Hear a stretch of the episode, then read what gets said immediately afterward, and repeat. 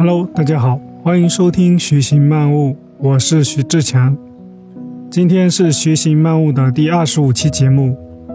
这是一档记录分享有关个人成长、思维迭代的播客节目，提倡通过简单重复的系统行为，借助时间的复利，达成一个又一个人生里程碑，并自动无限前行。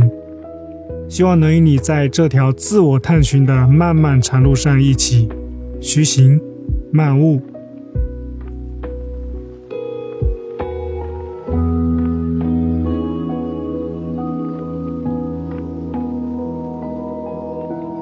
那今天我想聊的话题是有关期望与现实。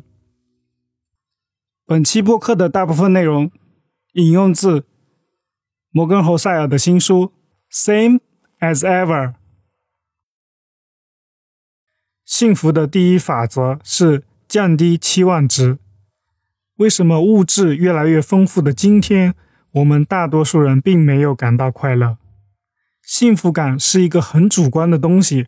如果你想要太多的东西，跟现实不符合，就会纠结和不快乐。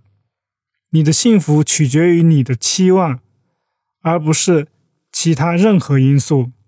大多数人的生活都在变得越来越好，那学会控制自己的期望，就变成非常重要的生活技能，也是最难掌握的技能之一。历史上，我们常看到这样的情景：生活质量提高，然而随着生活的改善，人们的期望也随之提高，甚至超过了改善的程度。这是因为改变也影响了我们周围的人，而你的幸福感往往取决于他们的状态。因此，尽管世界在进步，但幸福感并没有太大的变化。这个现象一直存在。孟德斯鸠在二七五年前曾写道：“如果你只是希望自己幸福，这很容易做到；但如果你希望比别人更幸福，那就很困难，因为我们总是认为别人比我们更幸福。”查理芒格也曾指出，这个世界并非由贪婪推动，而是由。嫉妒驱动。假设你生活在二十世纪五十年代左右的美国，你可以很轻易的控制自己的期望，因为在你的社交圈子里，很少有人过得比你更好。看看周围的情况，你会发现，你和大部分所有的人过得一样舒适的生活。这是二十世纪五十年代与其他时代不同的地方。那些工资比现在低的人觉得很满意。因为其他人的工资也比现在低，住在小房子里感觉很好，因为其他人也住在小房子里。医疗保健的缺乏是可以接受的，因为你的邻居也面临同样的问题。旧衣服是可以接受的，因为其他人也穿旧衣服。这是一个没有太多社会压力去提高收入期望的时代。而随着经济快速增长，经济增长直接带来的幸福感，人们不仅生活变得更好了，而且心理感觉也更好了。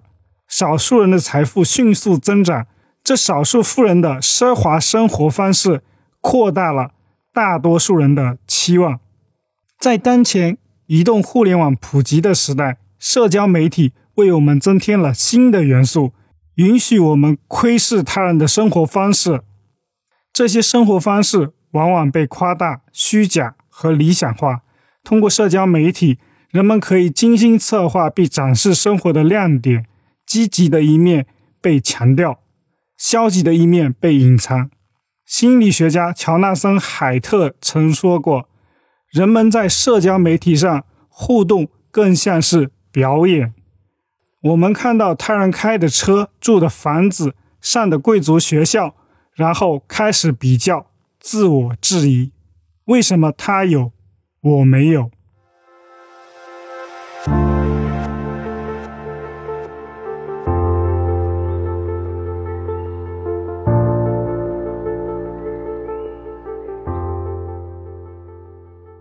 当前的经济善于创造三种事物：财富、显富的能力，以及对贪财富的嫉妒。近几十年来，我们可能会觉得自己比以前拥有的更多，但相比于那些更富有的人，我们可能会感觉自己并没有做得多好。这种嫉妒在一定程度上推动了社会进步，因为人们想要拥有他人所拥有的东西。然而，虽然我们可以拥有更高的收入、更多的财富和更大的房子，但这些都可能被膨胀的期望所淹没。这并不是说过去的年代更好、更公平，也不是说我们应该努力重建旧制度。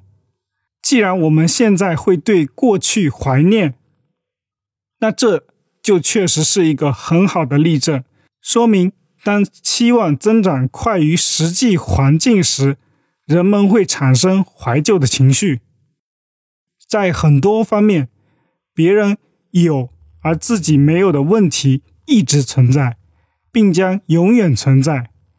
这些大多数人无法避免的现象，如果你想要过上幸福的生活，管理好自己的期望就显得尤为重要。杜鲁门，一个失败的零售商、农民、锡矿开采者。和石油钻探者，以及被密苏里州当地商人束缚的参议员，在罗斯福去世后接任美国总统，几乎被所有人唾弃。华盛顿邮报写道：“在这个严峻的时刻，如果我们不承认杜鲁门先生的经历与他所肩负的责任之间的巨大差距，那我们就不够诚实。”麦卡洛写道：“对许多人来说，这不仅仅是最伟大的人倒下了，而是最不伟大的人，或者至少是最不可能的人取而代之。而如今，杜鲁门一直被历史学家评为历史上十大总统之一，经常排在罗斯福之前。这里面有很大一部分原因是。”人们对杜鲁门的期望过低，以至于他展示出的任何领导才能都让人惊讶。小的成功被视为胜利，大的成功就像是奇迹。在所有这些情况下，实际情况并无多大差异。让人产生情绪的是期望与现实之间的差距。思考一下。你就会了解期望的力量有多大。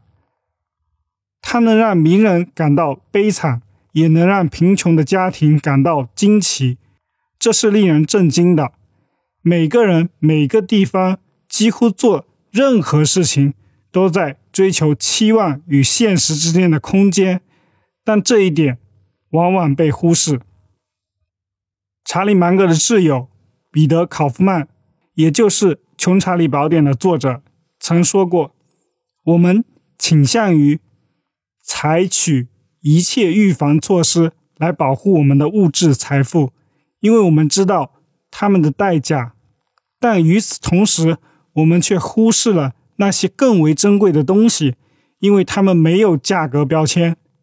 势力、人际关系或自由等事物，真正价值可能被我们忽视。期望也是如此，他们很容易被忽视，因为他们的价值并不在价格标签上。但我们的幸福完全取决于期望，我们的老板对我们的职业生涯的看法取决于期望，消费者的信心取决于期望，股市的走势取决于期望。那么，为什么我们很少关注它呢？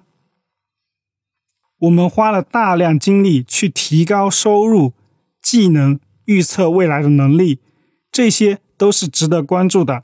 但另一方面，我们却几乎完全忽视了对期望的理解，尤其是期望的管理。就像我们努力改变环境一样，试想一下，生活中几乎所有的东西都在变好，但你却一直未能满足，因为你的期望值。与环境同样高，这就很可怕了。当被问及到你看起来非常快乐满足，你快乐的生活秘诀是什么？九十八岁的查理芒格回答道：“幸福生活的第一条规则就是保持低欲望。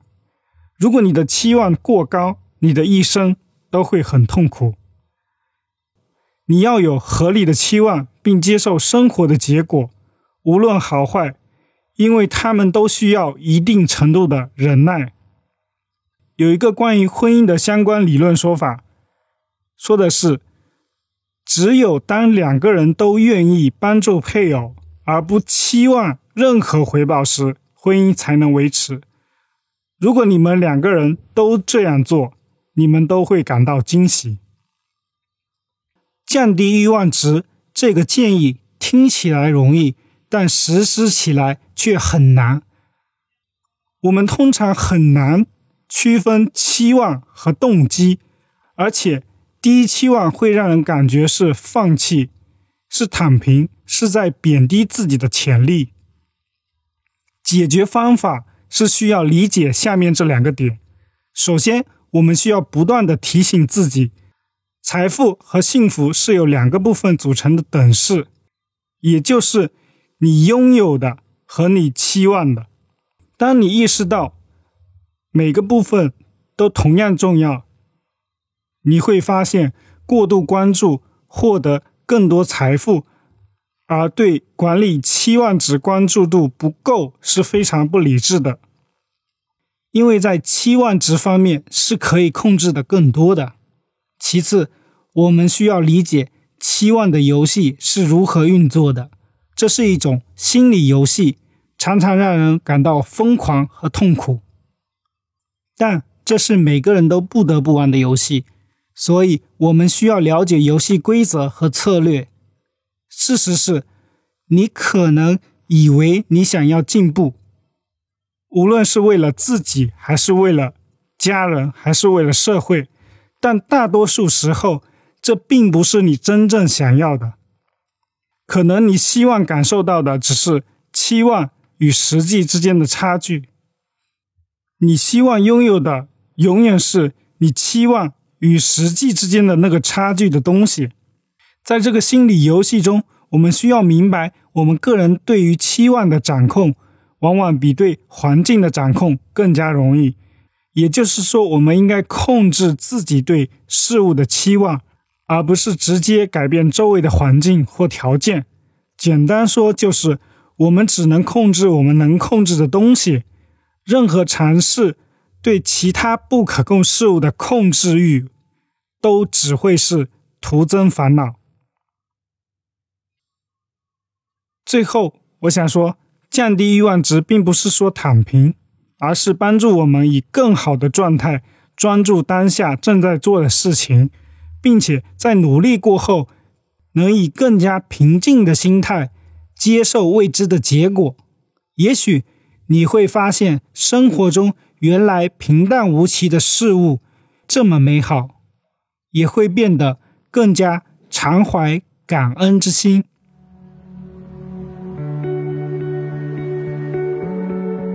好了，本期播客的内容就到这里了，希望能够对你有一点点启发。也欢迎评论、订阅、分享，感谢你的聆听，我们下期再见。